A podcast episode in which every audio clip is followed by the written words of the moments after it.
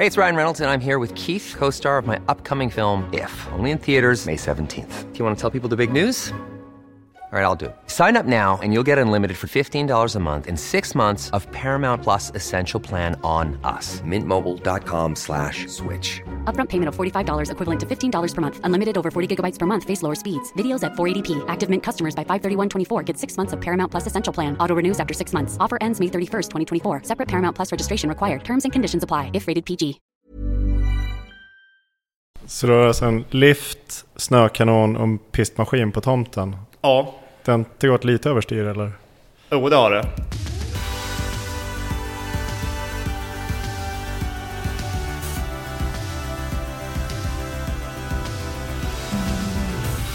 Du lyssnar på Åka skidor podcast som med detta avsnitt presenteras tillsammans med Peak Performance. Återigen sitter vi på Holiday Club i Åre där vi denna vecka har med oss ingen mindre än Henrik Winstedt som är en av Sveriges mest profilerade skidåkare genom tiderna. Vem är du om du får beskriva dig själv? Ja, men jag är väl en skidåkare. Det var ju en svår fråga. Rätt på bara. Vem är jag om jag får beskriva mig själv? Uh, ja, men jag är väl en eh, kille som är uppvuxen i Åre med skidåkningen direkt utanför dörren kan man väl säga. Så att Uh, Skidåkning har liksom egentligen format mig, den jag är idag och haft turen och haft det som ett yrke större delen av mitt vuxna liv kan man väl säga. Så jag är som från hobby till, till jobb blev det liksom en, en skön övergång där i övre tonåren. Mm. Du kommer ju från en riktig skidfamilj. Hur var din uppväxt? Ja, men min uppväxt har ju varit, alltså jag tänker tillbaks egentligen mest bara på vintrarna här i Åre som att det var mycket skidåkning och så skolan såklart och sen på somrarna hade vi ett sommarställe nere på västkusten som vi var hela somrarna med familjen. Mina föräldrar jobbar ju väldigt mycket under uppväxten på eh, uh, Rauchoxa då, restaurangen uppe vid Rödkullen som de drev. Och det var ju som både lov och helger var det skidåkning. Eh, och jag tävlade ju också i alpint genom klubben när jag var liten så vi åkte ju ibland på tävlingar runt om i Mellannorrland.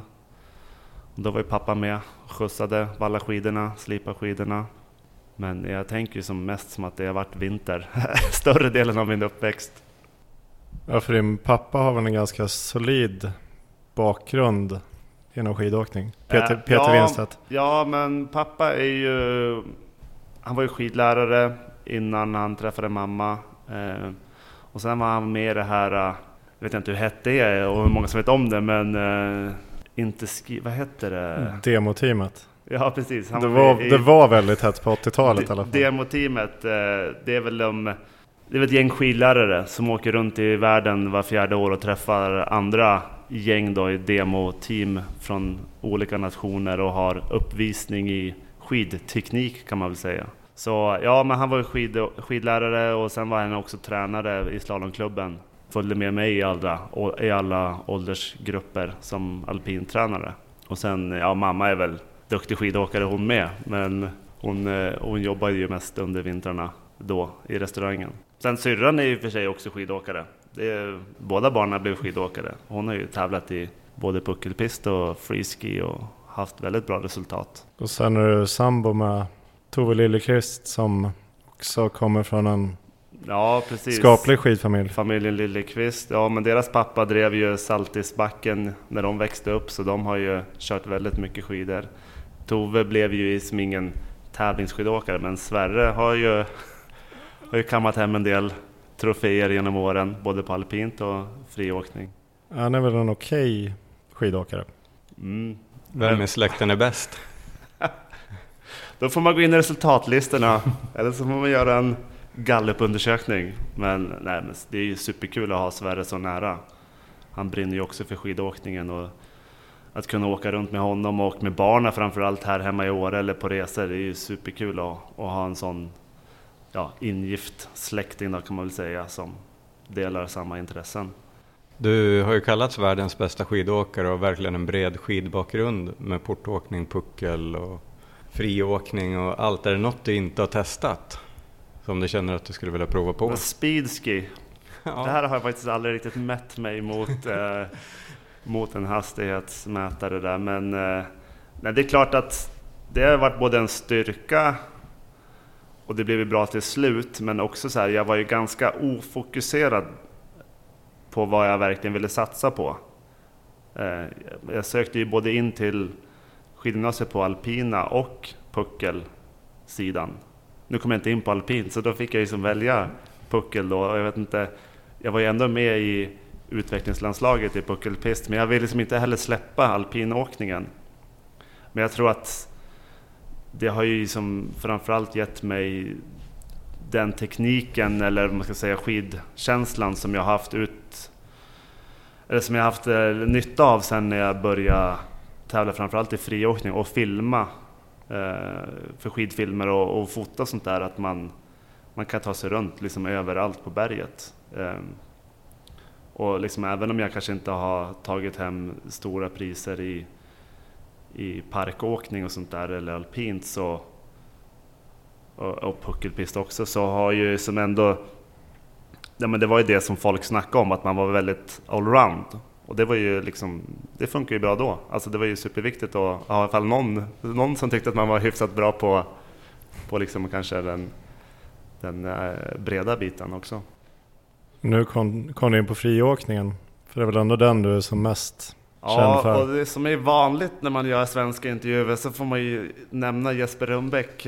Jag kommer göra det nu också, för han var ju en idol när jag växte upp eh, hemlighetsfull och eh, duktig på puckelpist. Han var ju med i landslaget, men sen så vann ju han uppe på extrem-NM, eller Scandinavian Big Mountain Championship som det heter nu. Och det var ju som, jag var ju för liten då när man hade honom som idol att få tävla i, i eh, NM. Eh, men man ville ju ändå köra den tävlingen och här i Åre, det fanns ju som när vi växte upp, det var det ju snowboardlandet, där fick man ju inte hänga. Så man åkte ju mycket i skogen och ja, men på skutan sen när man blev lite större. Eh, så vi åkte ju mycket friåkning och det var ju som kul att när man blev 15 då att få åka upp och få ställa upp i NM och sen så tänkte man kanske inte att man hade så mycket att kamma hem där. Men det gick ju ganska bra tidigt på friåkningen. Även om jag liksom inte kände att, alltså när man såg skidfilmer från Alaska eller från Alperna, liksom, det var ju superläskigt. Alltså jag tyckte inte det såg ut som att jag hade någonting där att göra. Det var lite skönare att köra då uppe i Riksgränsen på lite lägre och mer liksom kontrollerad miljöer. Hur många vinster har du där nu? Ja, det blev ju en, det blev ju en hel del ändå. Det blev sju stycken totalt på, på NM. Och det var ju kul, alltså jag kom ju in, jag var ju 15 år tror jag mitt första år och då blev jag femma. Men då slogs man ju som de här stora, mer etablerade namnen i Sverige. Och det är svårt att säga, man tycker själv att man åker alltid bättre kanske än, än vad resultatet visade liksom. Men det gav ju ändå lite självförtroende att man som 15-åring kunde ge ett bra resultat gentemot liksom, de stora drakarna. Och sen året efter så tog jag ju hem det. Då var jag väl 16, eller så var jag 16 och 17, nu kommer jag in, det är ju så, det är så länge sedan. Men det gav ju väldigt, alltså jag har ju alltid haft bra självförtroende egentligen kommit, när man kommer in till gränsen-tävlingen.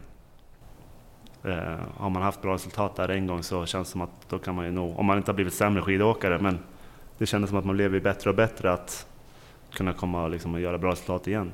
Vad tror du att det är som ligger bakom alla dina framgångar? Ja, men jag tror väl... Eh, nu sa jag för sig att jag var kanske lite ofokuserad, men när jag väl står på en startlinje, då är jag ju väldigt mycket tävlingsmänniska och vill prestera i, i alla lägen. Så att jag tror att drivet att vara, att vilja vara bäst egentligen är väl en stor nyckel. Och sen gäller det väl att ha teknik och sånt där och backa upp det och det, det har ju kommit genom åren att man kan att man kan helt enkelt.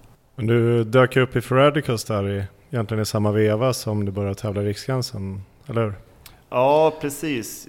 Rumbäck där och gänget, de alltså det var ju de, de där skidfilmerna kollade vi ju hur mycket som helst på, Free Radicals. Eh, och så under, jag tror att det var Red Bull Big Air 98. För då hade jag liksom, eh, jag kommer inte ihåg, Rum, eh, Mattias Fredriksson har ju lite bättre kontroll på min första, första period i, i skidsverige, men eh, vi var ute och fotade lite grann tror jag, eh, ihop med den tävlingen. Och då var Rumpbäck och grabbarna med och sen eh, tror jag han snackade in mig med, eh, hos Allestig. Och så fick jag liksom vara med och filma någon dag där i, på vårkanten 98, när jag var 14. Och sen, eh, ja, det gick väl, ja, jag antar att de tyckte det var kul att jag var med. Och att man var ett litet namn då som nykomling. Så att det fick jag vara med året efter också. Och så rullade det på några år. Ja, på den här tiden var ju Ferraricus, det var ju liksom det största i svensk friåkning. Ja, verkligen. Alltså det var ju det, jag menar ettan, jag vet inte hur många jag har kollat på ettan och Time Zero, eh, filmen innan. Men Free Radical Set, det är väl den röjigaste filmen som har gjorts i Sverige. Och den, ja, nu är det något år sedan jag sett den, men jag skulle gärna se den igen. Men det betyder också att du inte kom in på den legendariska premiären, eller de legendariska premiärfesterna i Göteborg där. Lite underage. Ja, precis. Fick ju som aldrig riktigt vara med där. Det, jag minns när jag var 18 och fick vara med på festen. Minns Men jag det? minns också att pappa var med på den festen. Så jag minns att det var, man fick hålla i sig där. Men, eh, nej, men alltså den, den eran, man, man var liksom så ung och alla de här idolerna inom svensk skidåkning var på de här liksom tillställningarna och ja, men på banketter i Åre, på liksom SM i puckelpist och Alltså det var ju liksom, det var ju drömmen att vara liksom ung och få komma upp in i det där liksom kärnan av svensk skidåkning. För då var ju som att alla puckelåkare höll på med friåkning och var, kunde trixa, kunde köra en 360 och en backflip på en 720 eller det var på den nivån trixen var på den tiden.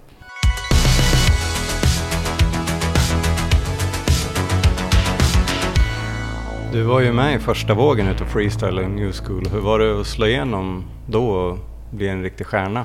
Åh, nu måste man gräva långt bak i huvudet här. Nej men, ehm, alltså det, när man är mitt uppe i det, det, allting bara händer ju liksom. Det är ju som man sätter ju upp, eh, vad ska man säga, nya mål eller ny planering för vilka ska man filma för, vilka tävlingar. Då var det mycket inbjudningstävlingar, det var ju tävlingar överallt liksom i hela världen. Eh, Big Air-tävlingar och sånt där. Och det, liksom, det var ingen som visste då om man kunde leva på det och man var så här, ah, ska man satsa på skolan, ska man satsa på skidåkningen? Men liksom, det var ju så, det var ju så himla kul att vara med i den där första vågen och liksom och bara se hur det utvecklades. Allt från citytävlingar liksom i Taiwan, alltså vi var i Kapstaden och hoppade och alltså det var så här, det var ju som, världen var ganska liten helt plötsligt. Och så åkte man runt med nästan samma gäng hela tiden och man lyckades göra bra resultat och man fick sponsorer och liksom... Ja, det var som en hysterisk tid, men när man är i det så upplevs det ju inte som... Alltså det blir ju en vardag det också på något sätt.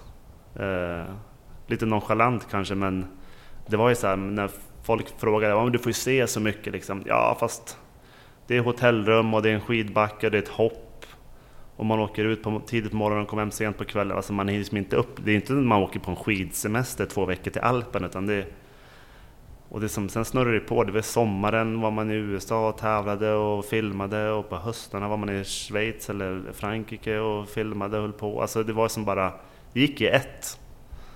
Eh, men liksom hysteriskt roligt. Var det naturligt att kliva över på Big Mountain sen med filmning och Ja. Free World Tour och sådär? Det var väl... Det där var ju som en kombination av att jag försökte ta mig tillbaka till puckelpisten efter några års uppehåll och satsa på OS 2006. Eh, drog på mig diskbråck i ryggen. Mycket på grund av stress och liksom kanske inte hade kroppen som skulle ta emot puckelpisten igen. Men, men jag hamnade ju liksom lite efter då, efter ett år, eller ett och ett halvt år eh, liksom i sängen så så tappade jag lite grann på hoppsidan. Alltså då var man så här 25, då tänkte man det var ju svingammalt att vara fortfarande på med park. Men nu liksom, Henke Alå är ju plus 25 och nu, nu kan man vara äldre tydligen. Men då kändes det som att ja, då var ju alla kidsen, ja men typ Henke de där, då var ju de liksom 16, 17, 18 och liksom superduktiga. Och de här dubbelvolterna började slängas och jag kände att uff, det är najsigare att åka liksom lite puder. Sen kanske inte friåkning alltid är puder. Eh, framförallt inte på tävling, det kan ju vara rätt stökiga förhållanden. Men den här uh, världstouren, den drog igång där 2008. Och då hade jag precis haft comeback eh, 2007 på våren liksom och kunde köra på och då gick det bra, vann jag NM igen. Och det var ju som så här, de hade gjort någon hypotetisk ranking från olika tävlingar som hade funnits. Och gjort liksom, ja, touren fanns väl i USA. Men då gjorde de en ranking och jag fanns ju inte på den såklart. NM var inte med på deras karta. Men jag skrev ett mail, jag faktiskt jag såg det här i våras till han Nikola som styr världstouren och bara oh, hej, där är jag, heter det här, kan man få ett wildcard typ? Och han eh, han eh, gav mig faktiskt ett wildcard då till de två första tävlingarna. Och så sa han liksom att ja, vi får se hur du ligger till efter det. Eh, om du ligger bra till så får du köra vidare. Men vi tar ett nytt snack efter Sochi tror jag det var då. Eh, så fick man ju köra, komma in på den stora internationella friåkningsscenen. Ja, för du vann väl en av de första tävlingarna där? Ja, jag vann, nej jag kom tvåa i Mammoth och vann i Sochi. Så då ledde jag ju världstouren. Så det gick ju bra med att få förlängt wildcard resten av säsongen. Men, men alltså det, det, var ju inte så, att det var super... Alltså det går inte att jämföra NM med att tävla ute i världen på friåkning. Eh, visst, det finns ju de facen som är lite mindre, men jag minns inför tredje tävlingen, eh, det var ju Big Mountain Pro som egentligen var liksom en flerstoppstävling i, i världstouren. Eh, och då åkte vi runt med buss i Alperna och skulle köra tre tävlingar på en vecka.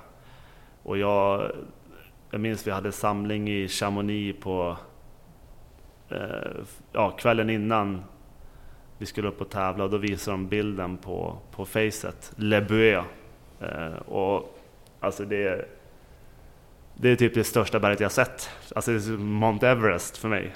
Eh, för då, då ska man ju ha med sig att jag var ju liksom inte supervan att åka riktigt stora berg. Eh, och sen var det bibdragning och då drog jag start nummer ett såklart.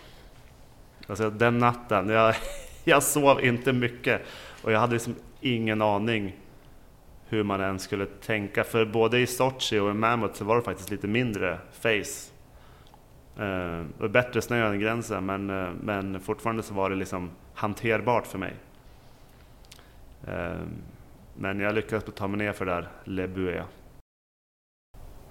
Friåkning är ju en ganska riskfylld och farlig sport. Hur förbereder du dig fysiskt och mentalt inför tävlingarna? Um, ja, men fysiskt så har jag liksom genom mitt ryggproblem där i början liksom kommit in och fått liksom jättebra hjälp från fysioterapeuter liksom och hur man ska hur man ska träna och vilka, liksom, vart svagheterna i min kropp är och liksom verkligen få med sig rätt typ av träning. Sen det mentala där, ja, där har man ju bara kört på. Eh, om man ska se tillbaka på det, jag vet inte om, om det hade gjort någon större skillnad att ha haft en mental coach, men när vi var med på, eh, när jag var med på Mästarnas Mästare och pratade med de andra väldigt duktiga atleterna liksom, och hur de har tränat och deras mindset inför tävlingar, då var man ju som direkt kände man ju avundsjuka att de kunde vara så lugna inför stora mästerskap och grejer. Och medan jag Medan jag liksom alltid har varit så sjukt nervös inför varje tävling och det vet inte Antingen är man det som person eller så Eller så är man lugn som person men jag vet inte Jag, jag är som tävlingsmänniska men jag också tar det ju ganska allvarligt Och vill ju liksom göra bra ifrån mig eh, Men den här nervositeten den har ju varit liksom det har varit nog min största last, tror jag. Och sen riskerna, de har man ju som alltid med sig när man åker skidor egentligen. Även här hemma i Åre eller vart man än är. Så jag är ganska riskmedveten skulle jag ändå säga. Eh, tänker liksom att linjerna ska ju inte resultera i att man slår sig sönder och samman om man skulle göra ett misstag. Sen har man ju som Ja, jag har inte slagit mig sönder och samman än då, men man har gjort några krascher liksom. Men då har ju ändå man kanske haft lite marginal. Att det inte kommer liksom en till klippa eller ja, en dödsklippa liksom som man inte får ramla ut för. Eh, för just den här liksom superextrema delen av, av friåkning har jag liksom inte riktigt gett mig in på.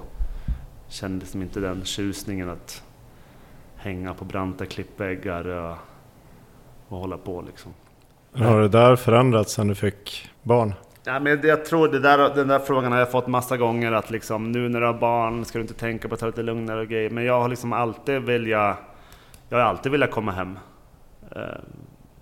Både innan och efter jag fick barn. Och det är ju, alltså det är ju så värdelöst för en sponsrad skidåkare att skada sig.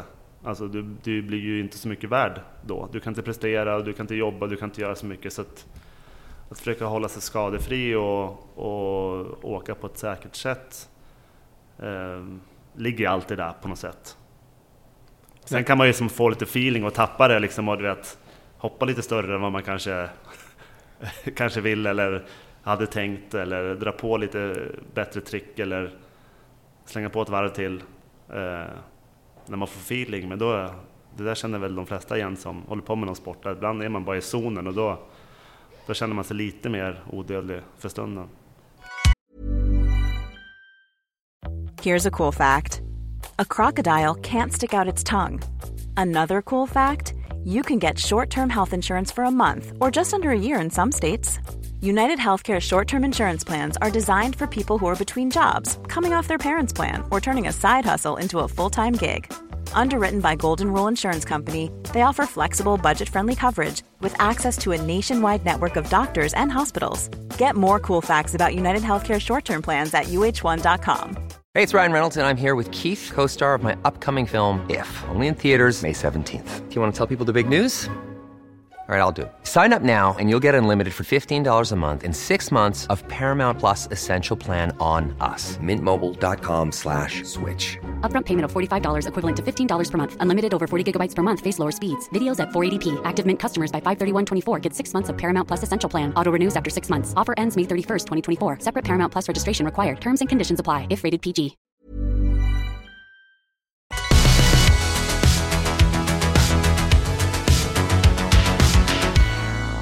Nu när man är så nära så är det ju lite panik alltså. Jag skulle hellre liksom haft den på land, känner jag. Du kan ju inte behöva simma liksom 16 gånger fram och tillbaka till båten. Jag tycker det är rätt jobbigt att tävla. Jag är supernervös nu. Jag orkar liksom inte riktigt tänka för mycket på det, jag blir bara nervös. Frågan vem kom upp med så här, vilket land är vi Jag är lika nervös igen. Det är ju tävling. Jag hoppas man kan hålla nerverna i styr här. Uh. Det här med Mästarnas Mästarna är ju lite intressant. Det är en annorlunda tävling än vad du kanske är van med. Och du kom väl trea? Ja. Hur var det att vara med där? Ja, alltså för det första så var det ju, ja, ska man säga, en ära att ens bli inbjuden. Det var ju super, alltså så kul att, att liksom komma in på en sån stor plattform får man ändå säga att det är.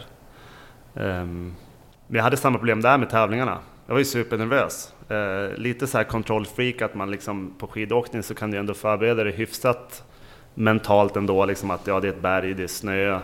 Det kan vara dålig snö, det kan vara bra snö, det kan vara höga klippor, låga klippor. Men att inte, här hade de gjort en grej av att inte förklara liksom ingen gren skulle få veta innan vi kom till plats och gjorde genomgången.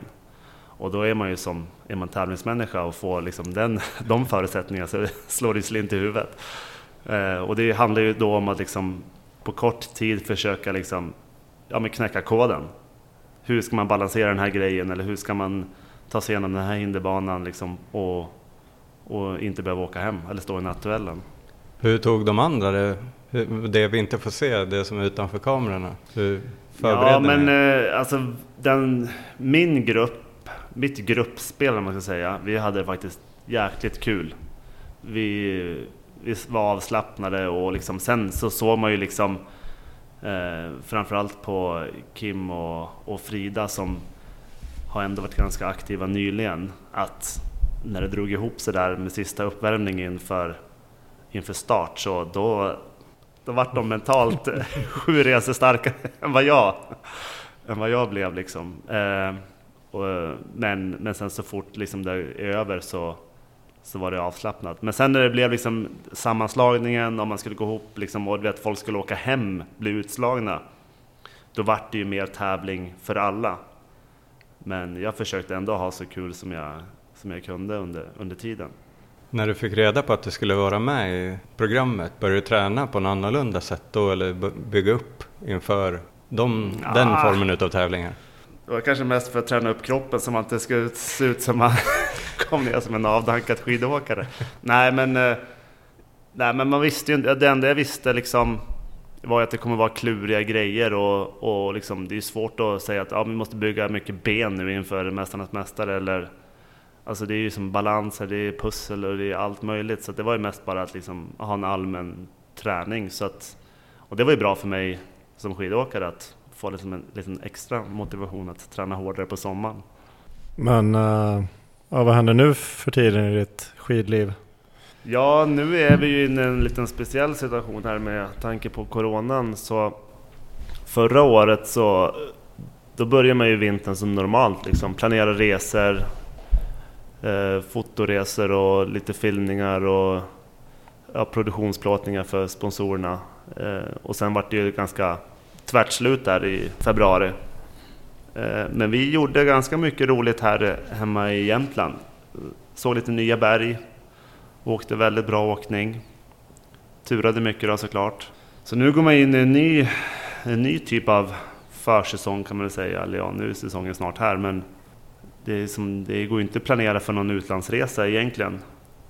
Eh, för gränser kan ju stängas och skidorter kan klappa ihop och sånt där. Så att vi försöker liksom lägga en plan som är ändå ganska rimlig. Alltså det är fortfarande ut och ja, men liksom producera material och åka mycket skidor. Men vi har lite planer på att utforska mer berg här i, i Sverige framförallt. Samla på sig lite mer covers på åka skidor kanske? Ja, precis.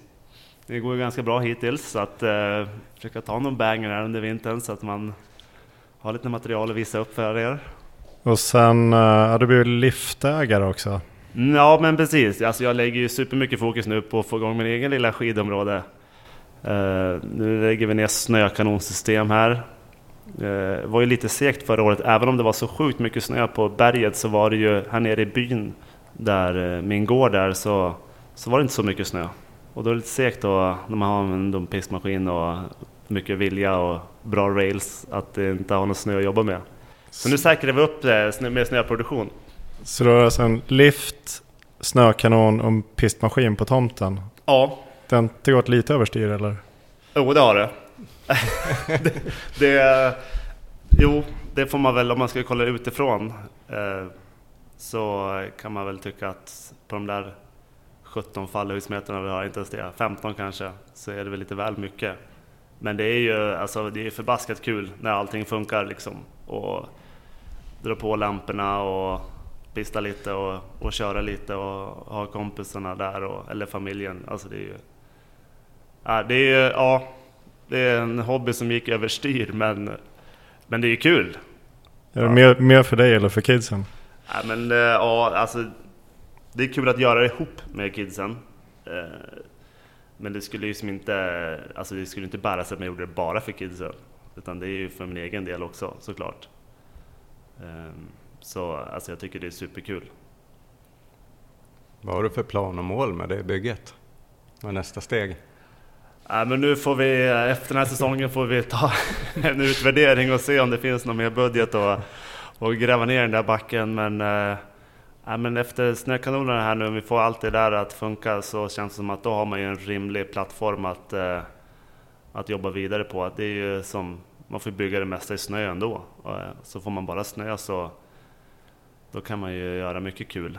Ehm, Men eh, ja, vi är ju begränsat liksom av Europavägen i norr och sjön i söder. Så vi har inte, och, vi, och grannarna i väst och öst, så vi kan liksom inte växa. Och det, det är ingen mening att starta någon filial någon annanstans, utan det är, vi får lägga den fokusen vi kan på just hemma på gården. Det är ängarna som gäller. Ja, ja men den... Nej men det är kul. Det är, ja, det är superkul. Det tar mycket energi och tid och pengar, men, men eh, när allting lirar, då är det värt varenda krona. Varenda svettdroppe. Och sen bygger du hus bredvid också, eller hur? Ja, precis. Vi har dragit igång med ett eh, husbygge här nu på gården. Så att, eh, Ja, förhoppningsvis om ett år så, så bor vi i det nya huset. Just nu bor vi i ett litet hus på gården, men eh, det är supermysigt det med. Men äh, dina kids, hur gamla är de nu? Eh, Louie är 11 år och Eddie är 8 år. Så ja, men de gillar ju verkligen skidåkningen också, så det är, ju, det är superkul att kunna dela det intresset med kidsen. Ja, för din pappa Peter har väl sagt att det var som en av de största grejerna när du åkte ifrån honom. Så när, när åker Louie ifrån dig?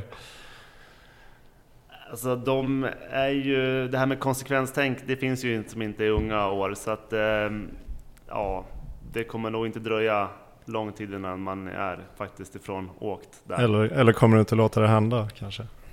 Ja, det är väl det där liksom, hur, hur mycket pannben ska man ha och kämpa emot liksom? Det är kul att, det är kul att tävla också internt i familjen, om man säger så. Men nej, men det är ju, det är ju superlyxigt att kunna dra ut på berget och åka med, med grabbarna.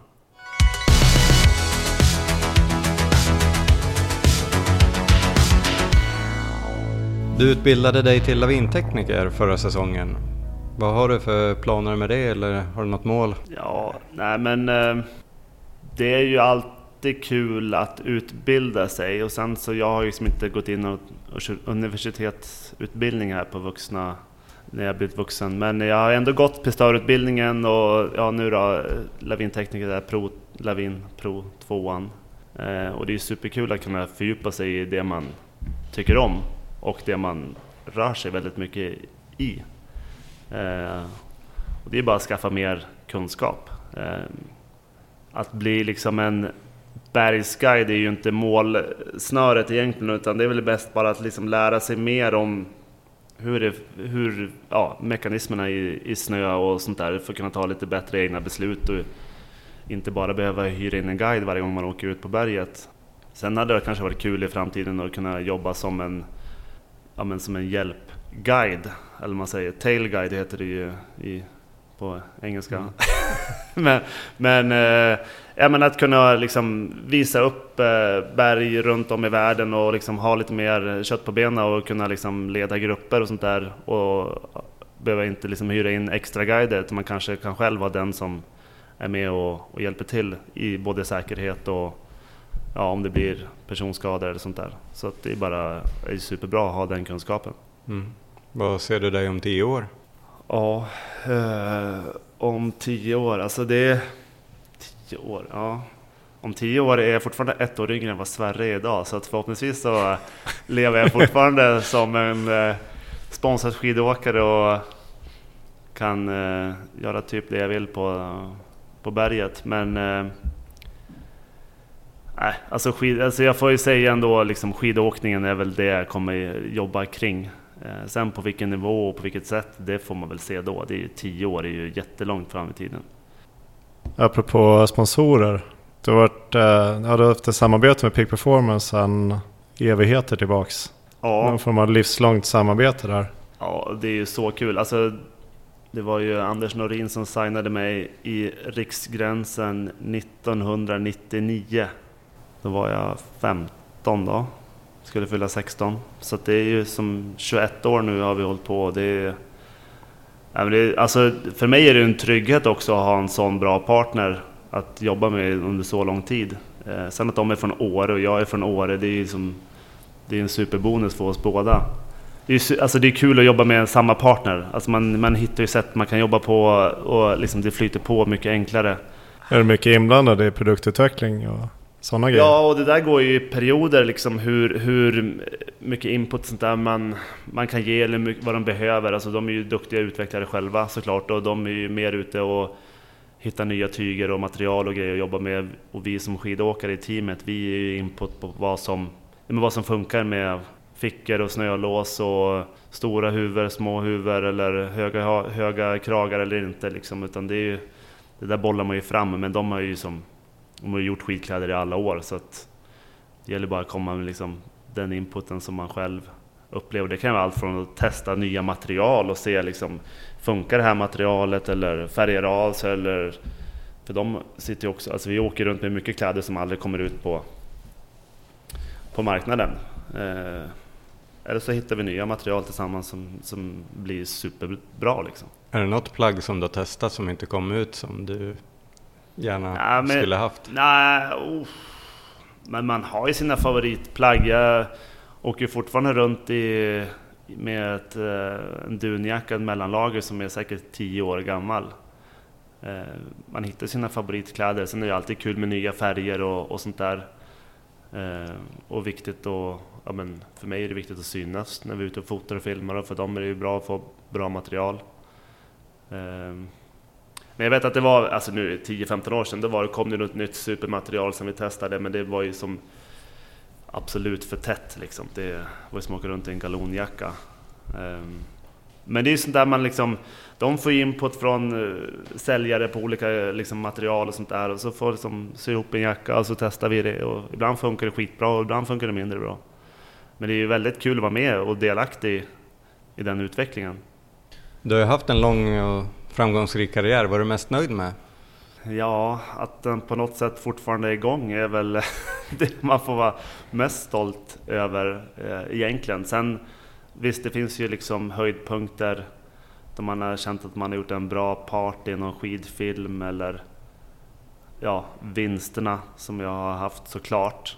Eh, jag har kunnat leva väldigt mycket på eh, världsmästartiteln såklart. Eh, Free World Tour 2018. Walter, precis. Men, eh, ja, men att man har haft bra resultat liksom i de flesta grenarna också är ju ganska det är kul nu när man ser tillbaka på det sådär. Eh, för nu är det må- många år sedan jag tävlade i skidåkning men Alltså ja, kan sen inte riktigt, ja förutom världsmästartiteln så är det väl Vilken av dem? Du har ju vunnit puckel, Ja. junior-VM. Jo, junior världs, världsmästare i puckelpist. då. Men eh, alltså den är ju superkul att ha med sig nu. Även om puckelpiståkning är ju så långt bak liksom. Men, men det är ju... Ja, en vinst är ju alltid en vinst liksom. Mm. Eller en titel är alltid en titel. Eh, men det var ju några liksom, bra år där man liksom fick några utmärkelser i som bästa skidåkare och sånt där. Och det, det är ju det är ju sånt som man är mitt inne i det så ja visst det är kul men liksom vad är nästa steg? Så här, vad ska vi tävla i eller vad ska vi filma eller vad sånt där. Men nu när man har dem där i bagaget så är det ju något som man är superstolt över att någon jury har röstat fram att man har gjort det bäst det året. Alltså det är ju superkul. Det är ju inte så många svenska friåkare som har fått filma med de här riktigt stora skidfilmsbolagen som Titan Gravity och Matchstick Productions. Så bara det är väl en... Ja, men verkligen. Och det är ju... Ja, det är väl en kombination av bra sponsorer och sen att man har kunnat leverera framför kameran. Eh, men det var ju några bra år där med framförallt Matchstick Production som vi drog upp till Alaska och fick liksom ending part i filmerna eh, i tre års tid. Och det är ju som det, det var ju stort då att ha den sista parten i skidfilmerna, även om det kanske inte så många som kan relatera till det nu. Men, men eh, ja, alltså man var ju superstolt då. Är det något segment du är mest nöjd med? Nej men det, ja. Nej men det skulle nog vara de tre de tre sista åren där med Matchstick när vi filmade i Alaska och lite annat också. Eh, som blev liksom ibland kombination med andra åkare i filmerna. Eh, men ja, det var ganska bra. Jag tyckte jag gjorde bra ifrån mig då. Även om man då kanske tyckte att liksom, fan det här kunde jag gjort bättre eller hoppat högre eller varför gjorde jag inte en snurr på den där klippan? Liksom, det ser så enkelt ut. Typ. Men när man står där på start liksom, i Alaska så är det ju, du vill ju bara komma ner på fötterna. Liksom. Kan du sakna det där? För det är lite ett annat medieklimat idag med sociala medier och Ja, för liksom när, ska man säga då, inom situationstecken, man var som störst, då, det var ju som skidfilmer och liksom allt det där, det var ju det det allting kretsade kring liksom. Men eh, ja, det ser ju annorlunda ut nu och liksom det är, alltså det är ingenting man kan ska ska motsträva liksom, utan det är klart att det är framförallt svårare nu för tiden att slå igenom. Alltså från att vara en rookie till att bli ett, ett namn i, i branschen är ju liksom på ett sätt är det ju enklare att visa upp sig, men det, det blir ju sånt jäkla flöde. Alltså det är ju som, slår du bara på Instagram och kollar på klipp liksom, så kids gör ju de sjukaste grejerna. Men det kanske inte är samma hela tiden. Då var det ju på den tiden, det var ju som samma, det var ju de topp 15-20 bästa i världen som alltid levererade. Eh, nu blir du matad av liksom kids från en liten håla vart som helst som gör det sjukaste åket eller sjukaste trixet. I någon... Och det, ja, det är tufft för dem. Är det svårt för dig att hänga med i flödet? Ja, det är det ju. Alltså man har ju inte koll på namnen längre liksom på... Alltså, det, det är egentligen fortfarande resultatlistor man typ så kan se i, i print, för det går inte att avgöra så här, men den han lägger alltid upp de sjukaste grejerna, alltså det, det, det hinner man ju inte liksom registrera för det kommer ju alltid något nytt klipp med någon annan som gör också typ lika sjuka grejer. Men har, det, eller har du tvingats ändra mycket på hur du producerar material för att, för att hänga med i det här? Ja, och ja, men nu är det ju som, alltså på min, eller på min tid, på förr i tiden så var det ju liksom att då samlar du material under hela vintern för att visa upp det under hösten och vintern därpå. Det var ju väldigt lång ledtid mellan korttagningen eller filmningen tills någon såg det överhuvudtaget. Mm. Eh, nu ska det ju ske på stunden liksom. Eh, och det är ju klart att det är väl kul att kunna inspirera och lägga upp någon bra skidbild och sånt där och, och försöka filma. Men det är ju också den här stressen att liksom försöka få ut det. Missar man liksom en Bluebird Day och liksom lägga ut en bra bild och så lägger man ut dagen efter, då får man ju så här, fan det, idag är det ju inte sol. Lägger upp gamla grejer. ja, men Sen finns det saker som är lite mer tidslösa såklart, men jag gör ju de här uh, Youtube, Youtube-serien Vincent Stories uh, som är lite mer arbetat liksom material. Även om vi filmar under väldigt kort tid så har vi som inte så här super deadline på att leverera på ett visst datum, utan det är ju som har man bara bra innehåll så kan man ju lägga ut någonting egentligen när som helst. Ehm, det är kanske det man saknar mest, att, att man ska ha tid att titta på sånt som är väldigt arbetat under, som innehåll, underhåll också. Ehm, för det är ju det är lätt att halka in i det här snabba klipp-träsket. Ehm, jag har väldigt eh, svårt att liksom sätta mig ner och kolla på liksom en 17 minuter lång dokumentär om någon skidkultur i någon liten schweizisk stad. Liksom. Det, man märker att man har blivit liksom, man vill ha lite snabbare information och kortare format. Men eh, det, när man väl tar sig tiden att titta på de här lite längre så är det klart att det, man, det ger ju mer. Liksom. Man, får, man får ju ett innehåll. Ja, du har inte tid att kolla för du måste hålla på med snökanonen på tomten. Nej, alltså den här hösten, framförallt med att gräva ner snökanonerna och bygga hus, det har ju liksom... Jag hänger inte ens med i... Har det varit val i USA eller? Ja, det kan ha varit det. ja, nej men det... Jag tappar en vecka på, på sociala medier, då är det ju som... då är det ett år bak. Men du har i alla fall uh, hittat lite tid på att springa upp för backar i Åre, går det rykte om. Ja, men för att hålla ihop någon slags träning och, och någon social gemenskap så har vi ju ändå med friska, friska personer sprungit eh, fjällgårdshelvetet och det har blivit ett, ett bra inslag ska jag säga från min sida att kunna liksom ta sig ut och springa. Vi har kört fredagar klockan 12. Det, man får komma när man vill, eller komma om man vill. Och för de som inte vet, eh, det är alltså springa grusvägen från Ja, precis. Man springer eh, där grusvägen upp till fjällgården börjar, så det är uppe vid höjd vid Tott.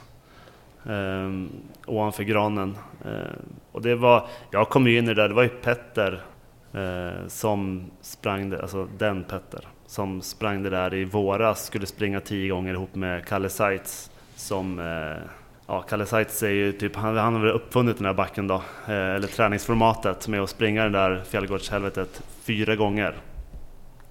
Eh, Kör ni oavsett väder och oavsett ja, före? Ja, och nu är det sagt att vi ska springa hela vintern också, så det är som, ja, nu finns det inget stopp. Utan nu kör vi, fredagar klockan 12. Sen kan man ju dra liksom Bluebird-passet om man vill då. Är det liksom supersoligt och bra skidåkning. Då ställs det in? Ja, det kanske kommer vara någon där, någon kontorsråtta som inte hinner ut på berget, men den hinner ändå springa, springa en timma uppe vid fjällgården. Men eh, vi ska försöka hålla igång det där under hela, eller ja, från och med nu och framåt. Men hur bra åkning krävs det för att skippa det här? Så jag frågar åt en vän bara. Mm.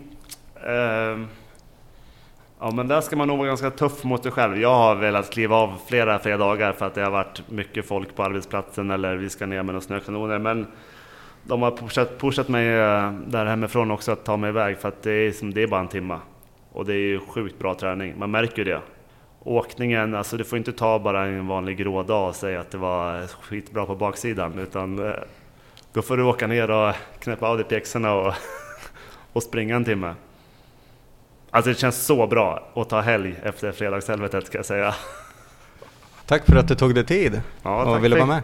Fick, för att jag fick vara med. Tack själv.